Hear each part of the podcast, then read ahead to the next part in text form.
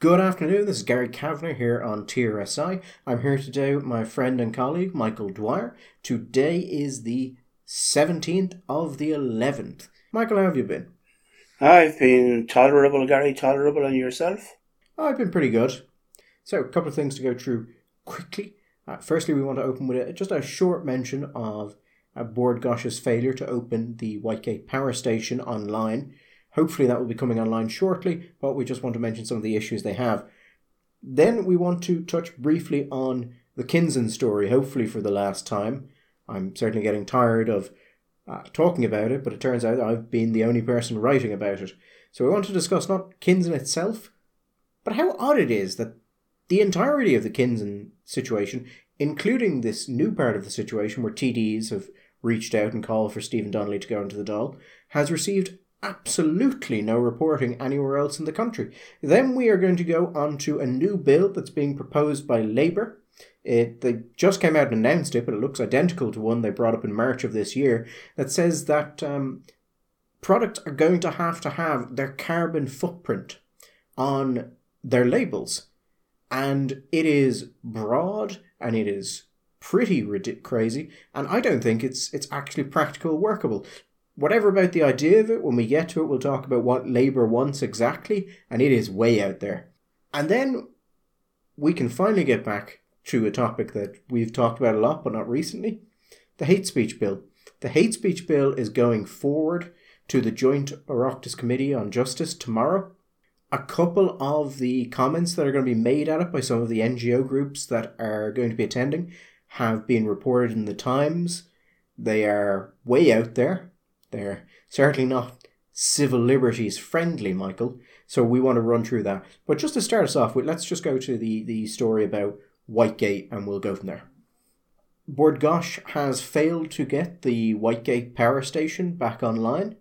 It was meant to be online in June, then it was meant to be back online on November the 4th, then November the 15th, then November the 16th, then November the 17th, and I am now told November the 19th. I assume because they keep telling me it's moved forward a day at a time that they're getting close. Well, they had been, and now they're getting farther away. Because it had been one day, now it's two. But I'm sure it'll be up and running, be- well, in time for the winter festivals. Yeah, but you think by like the fourth day uh, a journalist comes back to you, you just kind of go, listen, it's not coming back online today. So that that power point uh, station had been meant to come back originally in January 2022, but they moved it back. There was a lot of rigmarole about why they'd moved it back. But anyway, they said they were going to be able to get it up earlier. It coming back is a big part of the plans that were put in place to ensure there wouldn't be blackouts. Now, hopefully, we're only looking at some sort of small rolling delay and they will actually be back on Friday because it's good for everyone if it's back on Friday. But then again, it should have been back on Monday. You're in awful hurry always. Hurry, hurry, hurry. Should be back, should be back. Oh, ho, ho, ho. Why haven't they got the electricity back on? Yeah, Jesus. It should be grand It'll be fine. Don't worry about it. Give yourself a give yourself an ulcer going on like that, Karen. You don't want one, I'm sure. So yes, hopefully that will be back soon. Uh, if only so that I can stop sending Bord Gáis daily emails going, "Where is the power plant? When is the power plant coming back online?" My wife, she keeps asking me about the power plant. Where is the power plant, buddy? I want the power plant. yes, that kind of thing. I was writing about it today, and you know when you write something, Michael, and you look at it and you go, no, that's unkind. So I was writing up this little news piece, and we didn't want to be too mean spirited about it because, you know, they're happy to respond to us every day. And also, it might come back tomorrow, and if you're really mean, then you look like you were, you know, uh, wrong. But I had written Whitegate Power Station was certified as the most efficient power station in the country until it stopped working. And then I went, no, that's unkind. I'll finesse that. But, I mean, by certain metrics, Michael, it's never been more or less efficient because they can't turn it on. So there's zero waste. Yeah.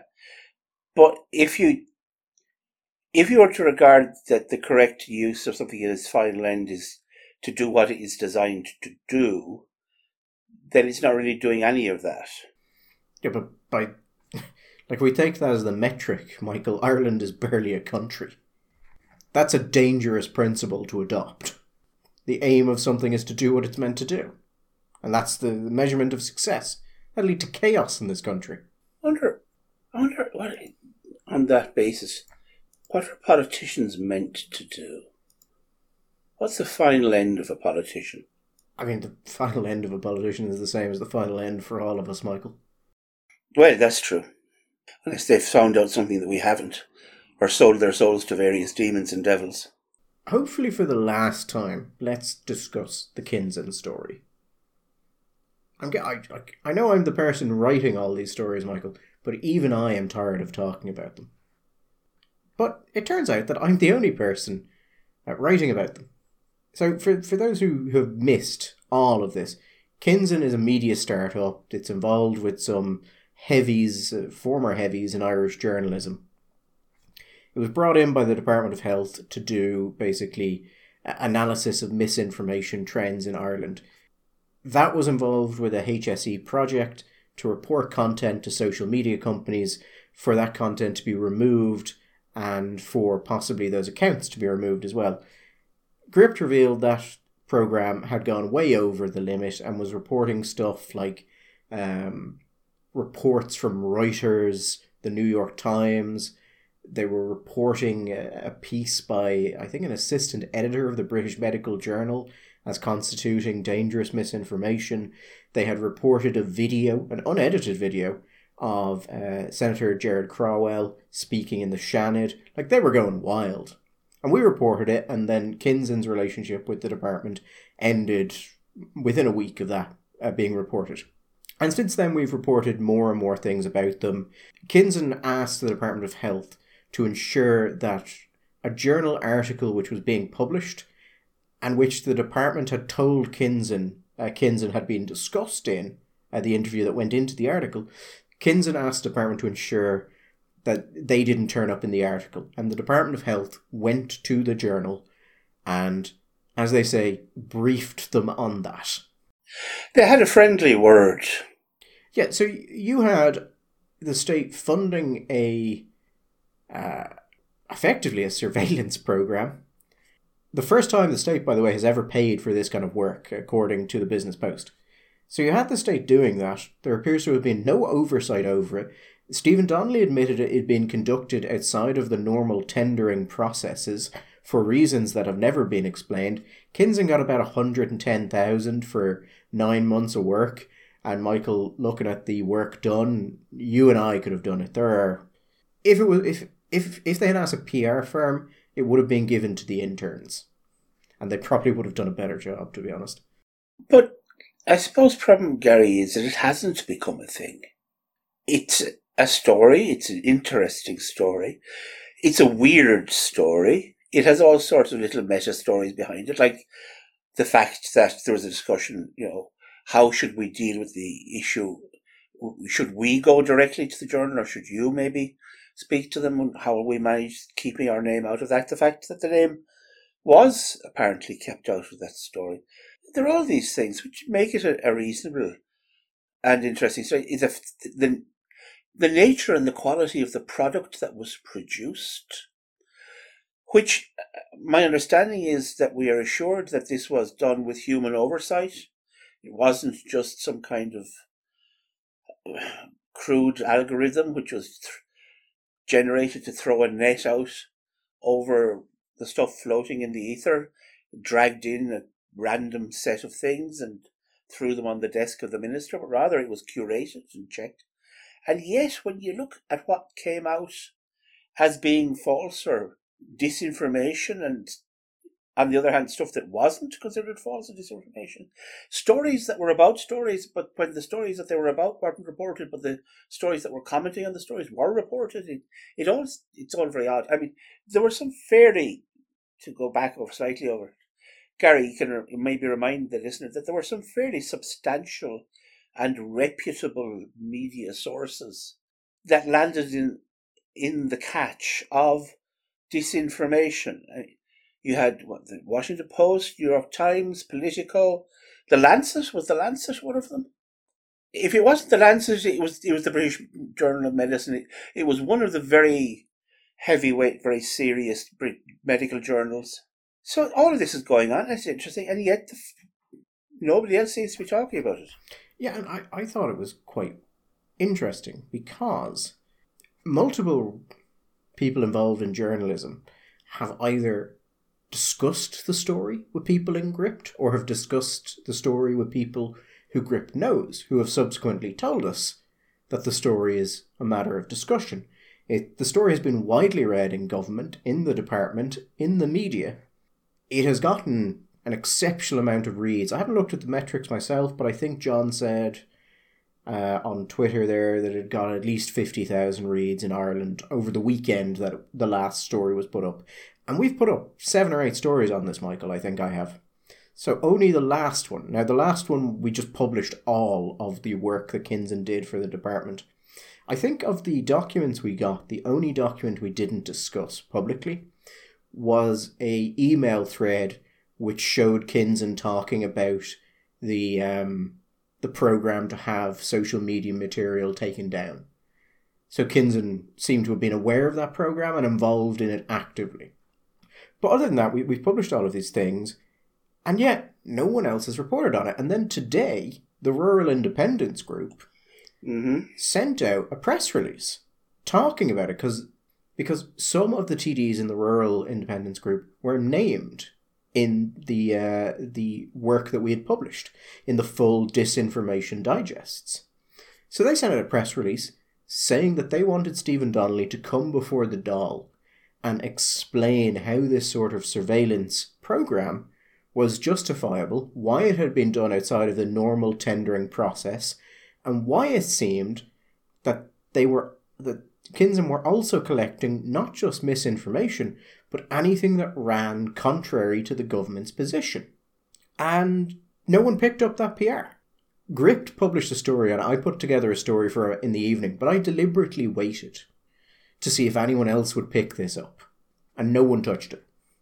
So we have a story which is massively popular, which people in the department, people in the government, people in journalism have read and are aware of.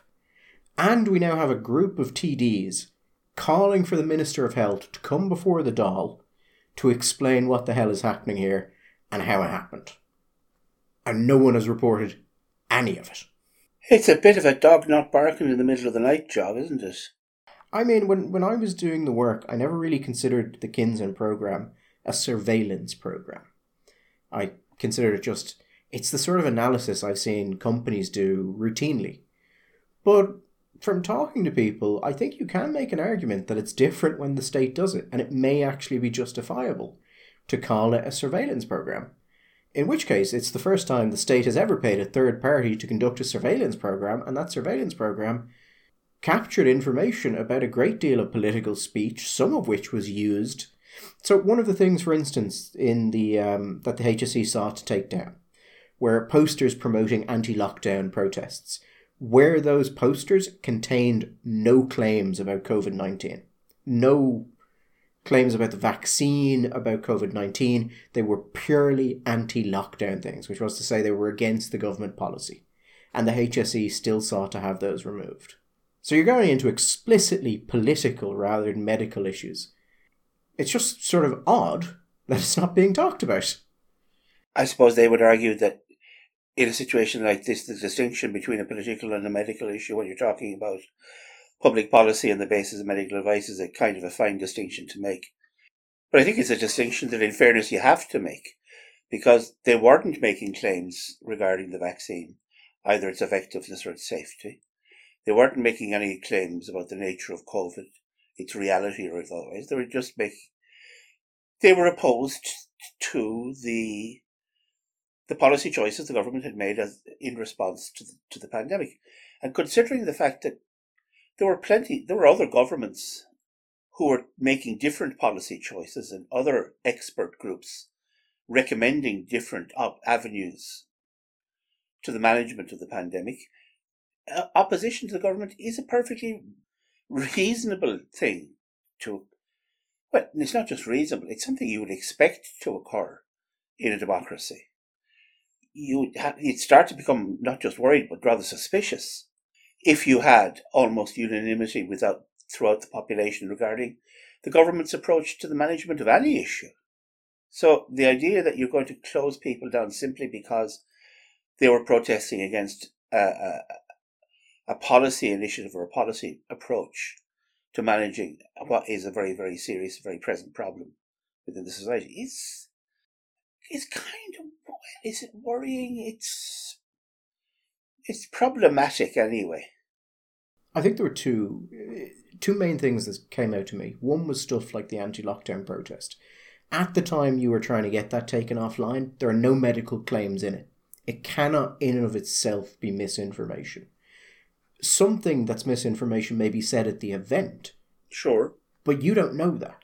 You are removing objectively political speech that has no medical content. That I thought was a clear crossing of the line. That was a department trying to do something political. The second thing that immediately that I immediately thought when I read them, and it kind of highlighted the dangers of this kind of work, was one of the reasons they were flagging all of those reputable publications because was because those publications were publishing stories on the early warning signs that there might be a link between AstraZeneca and blood clots. And the HSE tried to get that material taken offline because it was the position of the HSE that that was not the case. But subsequently, it turns out that it can be a very rare side effect. So, in that case, it seems like the HSE acted in a way directly contrary to public health and sought to have legitimate information removed because it, it was not the policy of the HSE that the information was correct. Yeah. Is it not also another example of what we have talked more generally about uh, one of the failings of the approach here, which has been a reluctance on behalf of the government and the authorities to simply to be completely open and honest and transparent with the population and to try and engage with the people as partners in the pandemic by telling okay this is what the situation is telling them the truth insofar as they knew what the truth was. And let's face it I'm, I, nobody uh, you have you can't be un, unfair and expect that they're not going to make mistakes and maybe continue mistakes, but mistakes that will be made in good faith based on the information that was current and available to them, the best information that they had. That may turn the stuff that turned out later on maybe not to be quite what they thought. But there does seem to have been at times a, a, a reluctance to treat the people uh, in a completely adult way and to take them on board. I have felt always that that was a failure, also as a failure of effectiveness. Because if you make people feel that they are involved in the process themselves, I think you're more likely to get long term engagement at a broader level. But also, you're now going to face the problem that we have right now, which is how do you get off the merry-go-round? How do you, how do we get off this carousel? They've established the narrative very, very well. In fact, too well. There's been a lack of balance in this story and now there's uh, an incapacity, which we talked about before. We won't go into it again. To decide how do we exit this, and we're now looking into another lockdown, or if we won't call it that, but new restrictions, the reimposition of his restrictions, which were only lifted a month ago, and a lack of clarity on how we're going to move forward, and a lack of clarity within the experts themselves, because there's a lack of clarity about what it is that we have to achieve before we have before we, we move on to the next level or return to normality. There, there are voices out there, Gary, which seem to be skeptical about the very notion that we can ever return to normality at times. But uh, anyway, I, I I don't want to review all of the Kinzen material because we've talked about it before, and frankly, I think we've talked about it enough. But again, this is a story involving a great deal of money, something which is openly said to be outside the tendering process. There's a lot of stuff here that I think makes a good story. And from what I've heard from other journalists, either directly or indirectly, is considered to be a good story. but yet it's not touched upon. And I wanted to just briefly. Well, there's two things I wanted to do. One is to ask a very simple question of, um, given all of that, all, all the things we've talked about, even if you think this program was justifiable, the absence of any reporting on it, particularly now that we've released the full Kinzen digests, and there are parliamentary questions that were put in by Carol Nolan. That's all publicly available material that we've referenced. Yeah. And there is still absolutely no reporting on it. I think it's clearly there's a public interest in reporting this material, but it's very clear that no one else has any interest to do so. And I will go into why I think that is. But I think the, the immediate question I would put to the listener is if everything involving Kinzen is so utterly unimportant to these people that they won't report it, what else are they not reporting that they're aware of? I mean, where is the bar that will make them decide, you know what, maybe that's justifiable, but people should at least be told it's happening? Like, it seems to me if you're willing to ignore this, you're likely willing to ignore a great deal of other stuff in the same space. That would be the concern, you would say, I suppose, yes. But as to why I think it's happening, I think there are three major reasons. The first of which is that the material came from Gript. And to report it would be to report that Gript had been the people who found it out. And we don't have a very warm relationship with most of the journalistic outlets in this country. We're not well liked.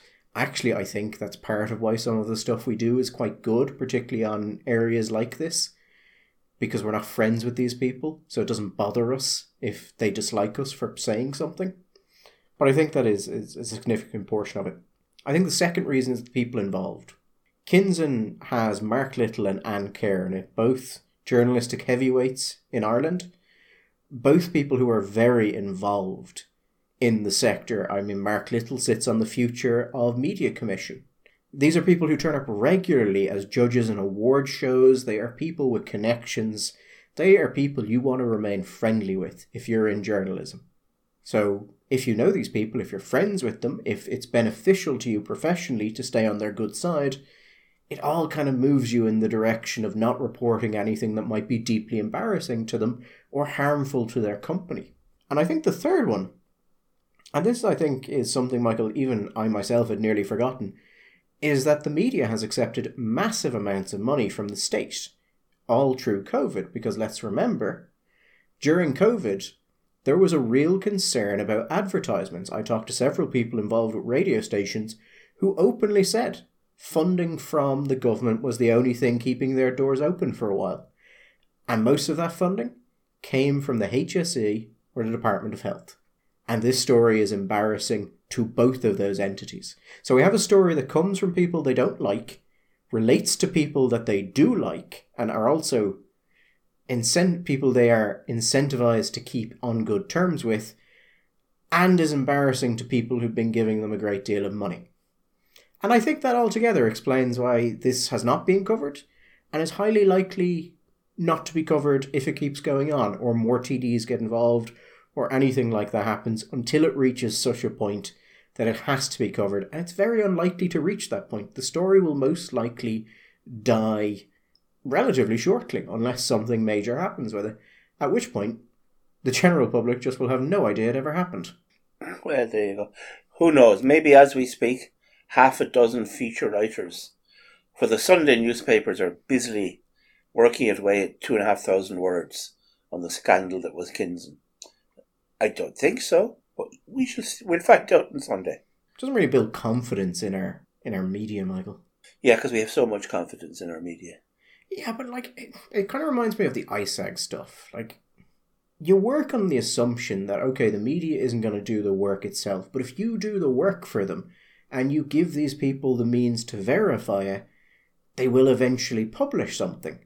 And like the ISAG stuff, when I broke those um, records, I gave ISAG material, the, the, the, the raw ISAG material, only sections of it, because I wasn't going to give them everything until I saw what they were going to do, to senior correspondents in major mainstream media outlets. And they thought there was a story there. They wrote it up, they kicked it upstairs, and nothing ever got published. Yeah, we know at least three senior people who had never had any problem having columns published before. Having co- uh, worked just spiked, as in not articles not published without explanation because they touched on the ISAG serve. I mean, I, my favourite one, and I can't go into who this was with or how it happened, but I had someone approach one of the very premier news entities and the news groups in this country, Michael. we won't say if that's a person or a, a group or show or whatever, and give them a memo from an ISAG meeting. And I didn't approach them. I had an intermediary go to them, someone that they would have known and would be familiar with and presumably would be comfortable with. And that intermediary came back, said he had given them the memo, and the response they had given him was that the memo constituted harmless personal conversation. Okay.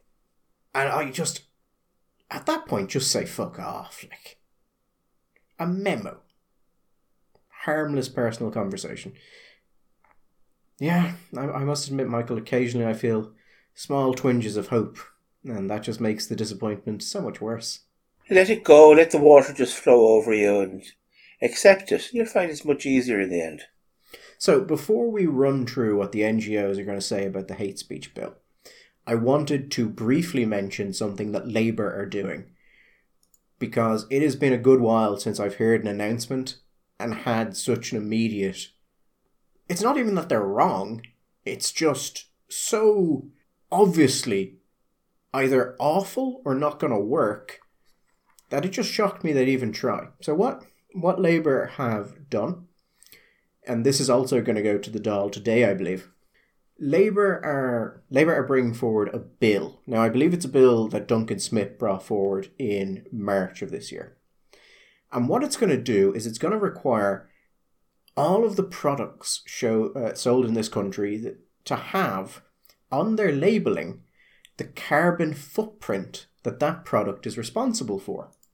Now, looking at the bill that was put forward by Smith. Here is what the carbon footprint is to include. So, the carbon footprint means a description of the commodity by reference to the quantity of greenhouse gases admitted in A. The process of manufacturing the commodity, including the extraction of raw materials, B. Shipping the commodity to the point of sale or delivery to the purchaser, C. The normal use of the commodity as intended by its manufacturer, and D, the end of life disposal of the commodity. I'm going to make two points here. I'm going to just kind of discuss them, Michael. If you are an SME and you are involved in any sort of production of anything that will involve a label, how exactly or how technical and expensive is it going to be for you to work that out? Like the process of manufacturing the commodity, including the extraction of raw materials. That strikes me as something that in some cases will be very easy, and in other cases is going to be simply beyond the reach of a small company. I mean, that is, in certain cases, that is going to be detailed, high level research that I just don't think an SME is going to be able to afford, even assuming they could figure out how to do it and who they would contact. And then the second section every label will have to include the greenhouse gas emitted in shipping the commodity to the point of sale. Mm. If I am a large manufacturer and I deliver to, let's say, a hundred shops, does that mean every one of those will have to have a different label? And if that's the case, I mean, what happens if I mix one of the labels up? If that has massive implications for, for distribution. When Labour talked about it, they said we understand it may be difficult for some companies to to get this information. And they may understand that, but I very much doubt they understand exactly how difficult it will be in certain cases. I don't understand this unless this is an awful lot simpler than on the face of it it seems to be. Then I, I, I, I don't understand this.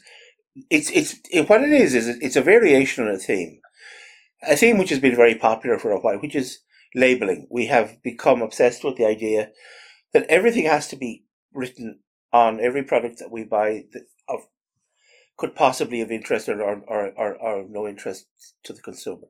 Now, the last, this is the, this is falls into this category of, you know, the way menus are going to have, or I did, have we passed that? I think, did we pass that?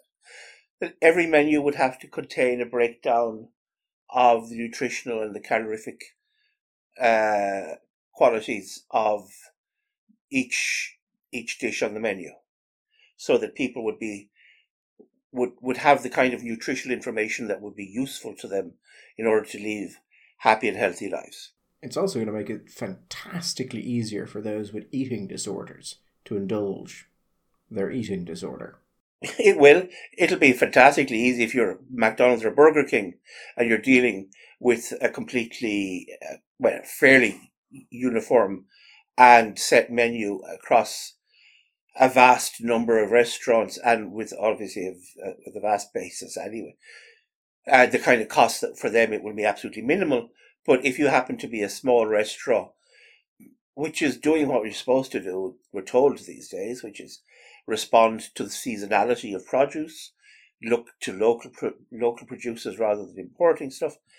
Uh, for them to be able to go through the kind of the, the detailed nutritional analysis uh, that would be required, and then every time they change the menu, it would be very problematic and expensive indeed. But it's it's that kind of thing, and it has exactly the same kind of problems. For large, I'm sure that large companies, very large companies, will be very happy with this kind of thing because large companies are always happy with government regulation because, generally speaking, they tend to be operating within the tolerances of that kind of regulation anyway, and therefore it's not really a uh, an extra cost to them. to the extent that it is an extra cost, when you look at the total volume of what they're doing, the actual extra cost that they have to pass on to the consumer on each individual item breaks down to be very small indeed. But they like it because, of course, it imposes much more onerous costs on their smaller competitors. And this is true, say, things like even of. I think the, the, the best example of that, that, that we've ever seen, at least in the modern world, is tobacco. Tobacco companies, where the decision was made to punish tobacco companies for all of the, uh, should we say, lies, by putting in place so rigorous a regime that no new competition would ever come into the market, thereby safeguarding the market of the people you hated. Oh, absolutely. You absolutely you you you you, you copper fasten the market where it was. Nobody ever knew was ever going to be able to come into that market because of the costs that were that were that were there already. But it's it's interesting that you mentioned nutritional um, information because when they brought this forward first in March, one of the things that Smith said was that um, he wanted it to be the environmental um, version of giving people uh, nutritional labeling. They said that Research suggests that nutritional labeling reduces consumer intakes of calories by almost 7%, and this is a clear opportunity to help people to do the same with their carbon footprint. Hmm. I'd like to see his research because I've looked at I've looked at all that research and I can tell you, Gary, it's very, very touch and go. Anything like this, when you, to the extent that you you see a change, where there has been a any kind of a persistence change, you're talking about fractions. Cat, a dozen calories here or there. It really, I, I, I'm, he may be aware of some good or even better, newer research that's been done on it, which I'd be happy to look at. But uh, when I went to do some work on sin taxes and particularly on sugar taxes, that kind of thing, the the research was very skeptical about this. But sorry, just on this. Say you sell a sandwich. I mean, I, I try to understand this, and I'm, try, I'm not. I try to be fair. If you say your business is making sandwiches, right? Now you're not going to be the producer of the vast majority of the things that go into your sandwiches. You make a salad sandwich. In that salad sandwich, you have your eggs, you have cucumbers, you have um, you have lettuce, you have tomatoes, you have mayonnaise, so from each of those things, you're going to have to get the carbon footprint of the eggs from whoever the person is from who you buy your eggs. So you buy your eggs from a woman up the hill who has 150 chickens that she keeps in her organic free range field behind their house. Who's going to who's going to work out the carbon footprint for that? Is she going to have to do that? Would she would the supplier be responsible for working out the carbon footprint of that? So I, I suppose one of the problems here, we are talking about this before it goes to the Dáil. There was the previous bill in March. We are assuming this is the same bill. They haven't mentioned it being anything different. But it could be that when it goes to the Dáil, they have amended it or they are taking a particular track with it. The other thing is this bill, even if it is the same bill, is an amendment to the National Standards Authority of Ireland Act of 1996. So there may be provisions within that. This is not my area of expertise or an area I'm terribly familiar with. There may be areas in that that will enable people to avoid um, this sort of labelling. But as it is written in that Labour bill, it looks pretty cut and dry. This is what they want. They want basically the A to Z of the commodity. But it just, I don't see, there are going to be points, there are going to be industries and sectors and uh, products that can do this very easily. And there are going to be products and companies I don't think this is going to be possible for at all. I mean, if you're if you're a chocolate maker, how are you going to get the carbon footprint from the guy in Ecuador that does your that collects your your cocoa beans and possibly manufactures your your ba- your the base chocolate there for you, then you import them. I there, there are so many there. products, Gary. Also, there are so many things that we buy that contain dozens and dozens and dozens of things, and also have dozens of different processes involved in the production of each thing. And each of those will have its own transport and logistics history. I, it just seems to me that there are going to be there are going to be lots of things where there are going to be so many different moving parts involved that either you're going to be in a position where what, what they're actually going to do is say, listen, we're just looking for a rough number an approximate kind of an idea. Or you're going to say that if you're under a certain turnover level of turnover, or you you only turn over a five hundred thousand or a million, or you only sell within a certain geographically. I don't know. They're, they're going to have some kind of get out clause for smaller smaller producers, and even for bigger producers, some kind of get out clause which says we don't expect you to go all the way because we understand it's going to be far too complicated. But at which point you start to well, what exactly is the point of this? I mean, what kind of tolerances will be allowable? I mean, there is one other thing I would point out about this bill. It's under carbon footprint specifications it doesn't actually say carbon footprint, as in it doesn't reference carbon. What it references is the quantity of greenhouse gas. You would assume because that comes under the this bill and it's under the carbon footprint specifications that that is carbon. But carbon is not the only greenhouse gas. Well, no. I mean, if you're using somebody, if or you're somebody who's using any dairy product, you're going to have to include methane as well because anything which involves cow's milk, you're going to have to presumably include methane that's produced by cows. And greenhouse gas is an incredibly broad area. But I mean, the major ones are, you know, methane, carbon dioxide, uh, carbon, nitrous oxide, stuff like that. Now, look, I don't imagine that's going to be an issue. I think people will get the idea because of the section it's under. But if you're gonna if you're gonna write a bill saying this needs to be happen, and then you write carbon footprint specification is defined as a, a, a description of the commodity by reference to the quantity of greenhouse gas emitted. That's not what you want. That's not well written. And that, while it most likely won't be a problem, if enacted as written, could actually be a problem. And it's the Labour Party. So, you know. But I just I wanted to highlight it. It's it's going through the the Dáil today. We'll have a look at the transcripts. We'll make sure it's the same bill.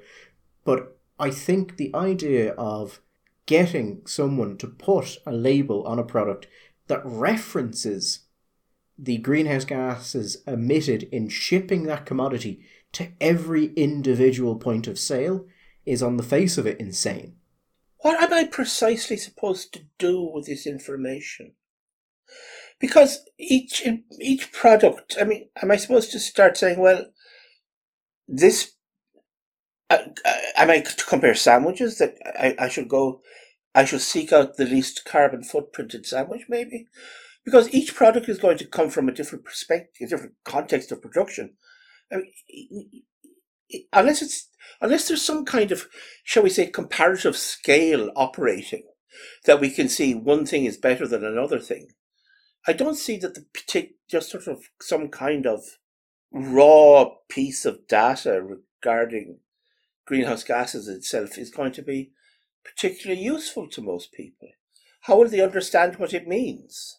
I can absolutely see why they included that. Because with, let's say, something like avocados, or some type of fruit or commodity which is imported from South America, Africa, or Asia. They wanted to catch that in it. The problem is that it's the Labour Party and they're trying to write a bill. And I don't think they've fully thought through the difference between what they want to do and what they have written. Also, it's the Labour Party, and I think they'll be very upset if this were to lead to the absence of avocados from our shelves. It's either that or they find out that the consumers don't care. Uh, which would be horrible. There's a video, uh, Michael. I'll try and put a link to it below. I'm not sure if I'll be able to find it. It's one of my favourite moments of TV, although I don't watch a lot of TV, so maybe I've missed out a lot of stuff. And it's from Jamie Oliver's show, one of them, whichever one it is. And he shows children how chicken nuggets are made. Now he goes out of his way to make this seem as disgusting as possible and that say that they're using the bits of the animal that people wouldn't want to eat. And I think you can make a good argument that that's actually very environmentally friendly and actually arguably a positive thing. But he, he shows them this disgusting goo, basically. Yes, yes. Made of bone and connective tissue and meat. And then he shows them this and he's given them all the horror stories. And then he asks, now, and that's how you you could turn that into a chicken nugget, and just makes a little chicken nugget. So now, how many of you would still eat that? And every child says they would eat it. and it just cuts to Jamie Oliver, and he's got this look of abject disappointment on his face. You know that moment where like you can actually see his heart break in half. It's my favorite moment of TV but I suspect that might be the reaction of some of the people in Labour if people just went, well, we like avocados, so fuck it. I'm saying avocados because I'm, I, I think that if you were to break down avocado consumption along party party lines, it's my suspicion, and that's what it is, my suspicion that avocados will come out strongly in the Labour category. Crushed avocado on toast. That sounds like a. Where's what's the place? very much a Smithfield cafe Labour voter kind of a thing. Yeah, let's do things because they're popular as opposed to actually being pleasant to eat. Yes. I've had guacamole, which I liked, but I don't know. Maybe there's something else in guacamole that makes it pleasant. That is the, the Labour bill, uh, assuming it is still the same bill from March. We'll probably end up talking about it on Uh, Friday or Sunday. Well, presumably Friday we'll be talking about the new restrictions, but it'll come up soon. But all, another thing which is coming forward tomorrow, we are going to have the Joint Committee on Justice looking at the new plans for hate speech. Yeah. Now, this is the general scheme of the Criminal Justice Hate Crime Bill 2021. And we know a little bit of what about is going to be said tomorrow because of the Times. Particularly, they have got some of the uh, information about what Pavee Point is going to be. I'm not sure how they got it. They may have went to Pavee Point. They may have managed to get a copy of it from someone. Pave's point, uh, Pavee Point's main argument, as put forward by the Times, is that any protection in the legislation is going to have to have steps taken to ensure the defences against hate speech are not overly broad. Now, Pavee points say this needs to happen because the defence of political discourse could be used by far right groups to justify prejudice. Yeah, not never by the far left. Far left wouldn't do that. But far right. Well, it's nice to see that groups like Pavee Pointer showing their absolutely true blue, progressive, liberal credentials there, their deep concern for the freedom of speech and the rights of the, the weak and the oppressed to speak truth to power. So basically, they want pretty much the only part of the bill which contained any attempts to give people defences against claims of uh, engaging in hate speech gutted. They want it just gone. So, if you cannot have a discussion on this because it related to political discourse, doesn't that mean that there are certain areas which you can simply no longer discuss? Because what would there what reason would, would there be to discuss those areas that wouldn't be political in nature? Because there's no there's no defense for general cultural commentary. That would have come the defenses are literary, artistic, political, scientific, or academic discourse. I don't think that Pavee Point and people like Pavee Point have any interest at all in the notion of defending discourse or protecting people's speech. They have they have a business to run, Gary, and they don't want people interfering with that business model. I mean, if you have people that might come along and start critiquing their business model, maybe questioning the rationality or the, the data or the factual nature of the claims that they make, that that might reduce the broad sympathy that exists within some of the population towards the business that they're running you know, that's a threat to their business. So why, why, why should anybody be in the least bit surprised that they want to make sure that nobody can start saying bad things about their business? I mean, listen, if if you if you were a chocolate manufacturer, would you not be perfectly happy that you could get introduced into the Dáil legislation, which would stop people making comments about chocolate causing spottiness in children, or maybe people getting fat because they ate too much chocolate, or that a large amount of chocolate in your diet wasn't good for diabetes or for heart health. If you could get that kind of stuff considered to be hate speech against chocolate, wouldn't you do it? Wouldn't you be very happy to do it? I mean, particularly if the legislation in question could give people up to five years in prison. Five years in prison, just Meditate on that for a moment. If you were inciting hatred, of course, Michael. Yeah, and, and how would we know that that was what you were doing? Would there be an objective standard by which this could be measured? Or would this ultimately be a question of perception of a person who felt that this was what you were doing? Yeah, I think we all know the answers to that one. Yeah, there is no objective standards, and they have no interest in looking even into the possibility of establishing an objective standard. It's a completely subjective notion.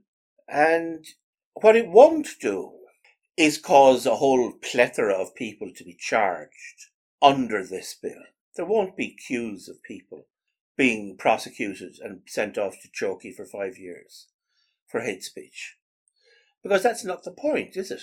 The point isn't to put, get people put in prison for that, because that's actually the last thing in the world they want to happen. The point is to chill speech, is to just calm everything down, keep everything quiet, so that people will feel nervous.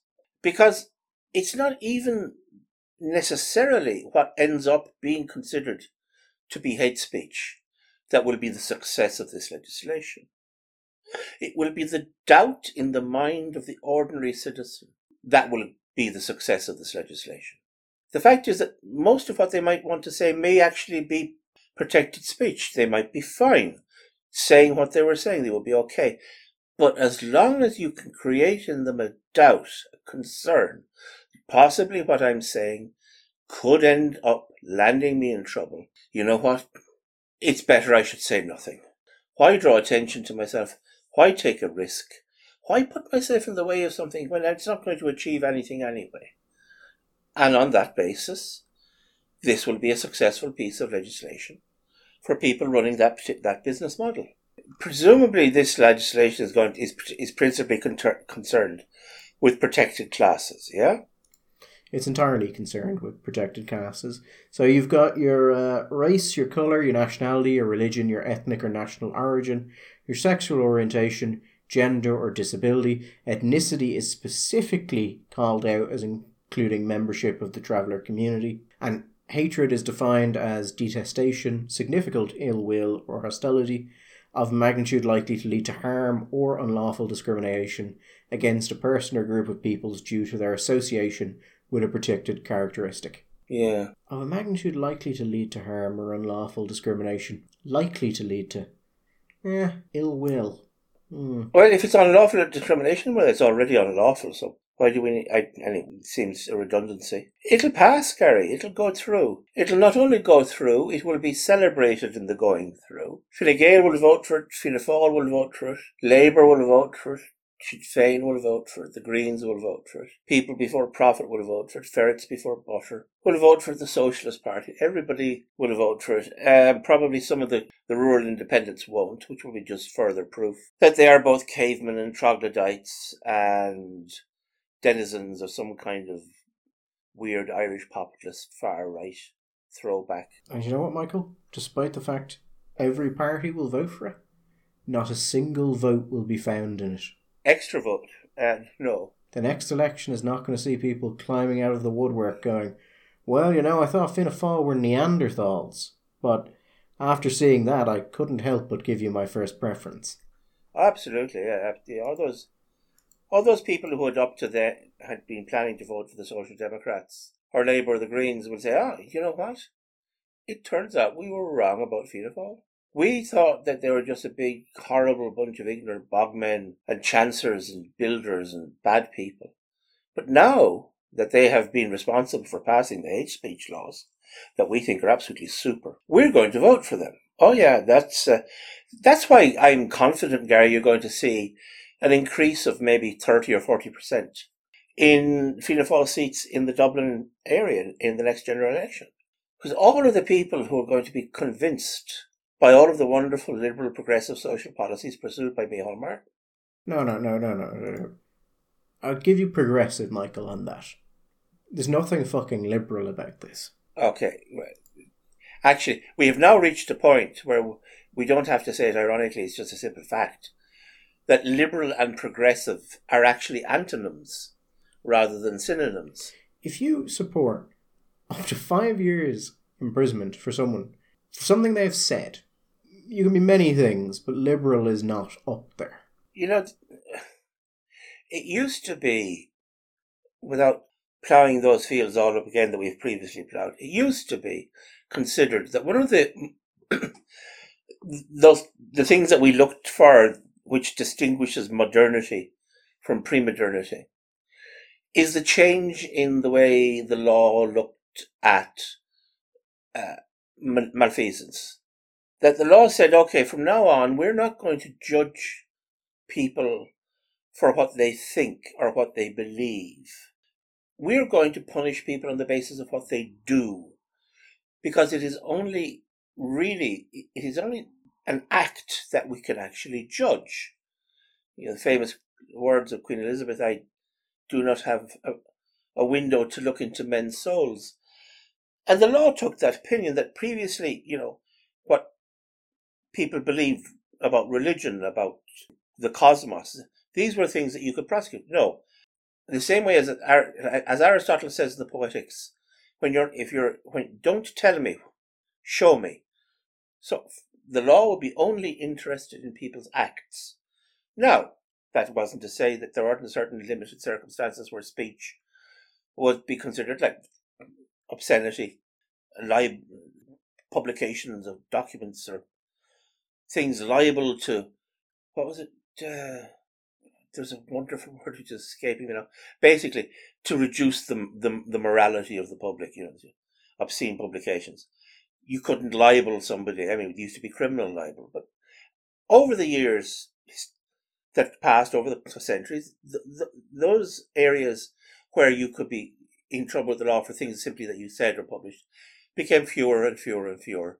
The law of crim- criminal libel disappeared. It became purely a civil case. We're now abandoning that.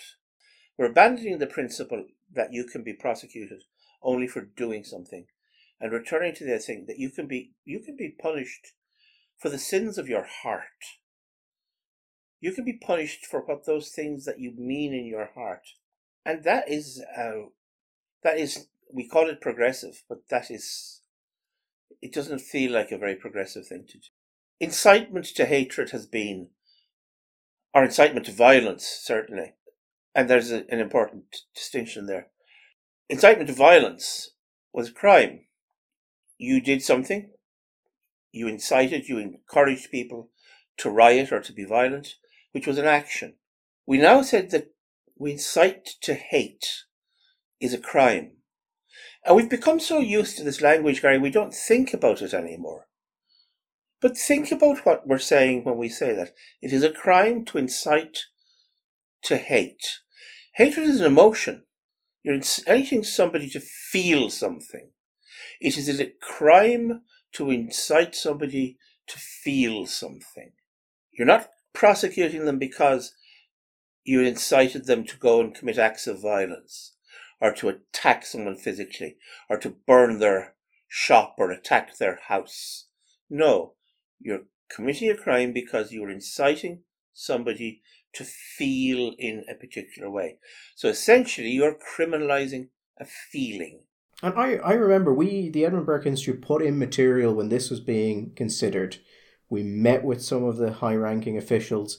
We talked with them with hours. We brought in a philosopher. We brought in a legal professor. And then we were called to the NGO uh, roundup. Basically, before this was publicly released, NGOs who had taken part were called in to have a look at it. And I can't detail who was on that call because of confidentiality to it. But what I can point out is that other than one presumably feminist academic who asked something about gender, no one, no one mentioned anything about defences or protections of the public. It's shameful. And there were the NGOs you would expect to be there are pretty obvious. The human rights NGOs, the civil liberties people, obviously can't confirm they were there, but you wouldn't be surprised at the list of people who were there. None of them gave a shit about the defences or the protections that the public would have under this. And whatever about whether or not you think this bill is a good or a bad thing, you would expect the people who say they represent your civil liberties and that their purpose is to protect your civil liberties and your human rights to take a hardline stance on we might be able to give you five years for something you said. And they didn't. Didn't give a shit. Not a shit do they give. These people are so far away from. You, you remember that you, primarily young Jewish lawyers who were the mainstay, mainstay of the ACLU in the United States and actively campaigned for the right of Nazis to camp to walk through the largely Jewish suburb of Skokie because while they hated them and had nothing but disgust despite for the Nazis and the Klan, they had an absolutist position on the right of speech and protest and public assembly. We are so far away from that kind of commitment to actual civil liberties in this country. And those groups who are notionally dedicated to the defense of those civil liberties are so far away from those principles. It is both laughable and cryable. It reminds me of a quote from um, H.L. Mencken, and he said that the trouble with fighting for human freedom and human liberties is that you, fend, you spend all of your time defending scoundrels for it's against scoundrels that oppressive laws are first aimed, and oppression must be stopped at the beginning if it's to be stopped at all. And that does not seem to be a lesson that anyone in Ireland, at least anyone that official Ireland gives a shit about, has picked up on. Yeah, because history only goes one direction, Gary. Oh, absolutely. Like, my, Michael, if we have Labour's referendum, for instance, and remove the protections against the state having control, absolute control over the education of children, that will absolutely never be used against them if, let's say, some sort of radical group that they disagree with comes to power. It's not like they will have been preparing the ground for them accidentally in the same way that the Democratic Party, when they got rid of the filibuster in relation to some of the judges, were told by Mitch McConnell if you do this, you will regret it. And you will regret it sooner than you expect. And by gum. Uh, we before we close, it reminds me there was for anybody who's a, a fan of Blackadder, the last series Blackadder had been uh, he was being con- he'd been convicted of being the Flanders pigeon murderer was take, taken out and shot in the morning, and uh, his the the young lieutenant and Baldric had come up with a clever plan to save him, which they had not effectuated because they got blind drunk and then expected indeed the poor captain had been shot. He arrived in the trench safe and sound, but very much aware that what had happened had happened, and said uh, he was going to dedicate himself to basically ensuring that uh, whatever was going to happen uh, to these two people was going to be, was going to be hard and horrible and nasty. As he's speaking, the telephone rings. He picks it up and answers, and he says, "Hello." Yeah, he, you can hear him responding to some questions. He says, "Operation Certain Death. Two volunteers, you say?" Oh, definitely. Puts the phone down. He looks at the two boys and says, God is very quick these days. and in situations like this, I always think that it, it will, it, not in every case, but it will eventually happen that they will do one of these things in the absolute confident belief that history only ever goes in one direction. And the ink will barely be dry on the document of the instrument. And God will be very quick. And the, and I, I hope, I hope that the Lord gives me the years to be around to see the look of complete astonishment and bewilderment on their faces when they, as they say, but no, no, no, but that the law wasn't meant for us. It was meant for bad people, not for people like us. And a gentle hand will come to rest on their shoulder, and a voice will say, "Ah, but you see, now you are the bad people." Which, of course, never occurs. It never occurs. Anyway, we shall be back on Friday and then Sunday, unless, of course, we have broken some laws and have been hauled off to Mountjoy to rethink ourselves and to get ourselves sorted out and to in a proper way. But assuming that we haven't been taken away, we be back on Friday for more scurrilous talk and jeering and sneering? Until then, bye bye. All the best.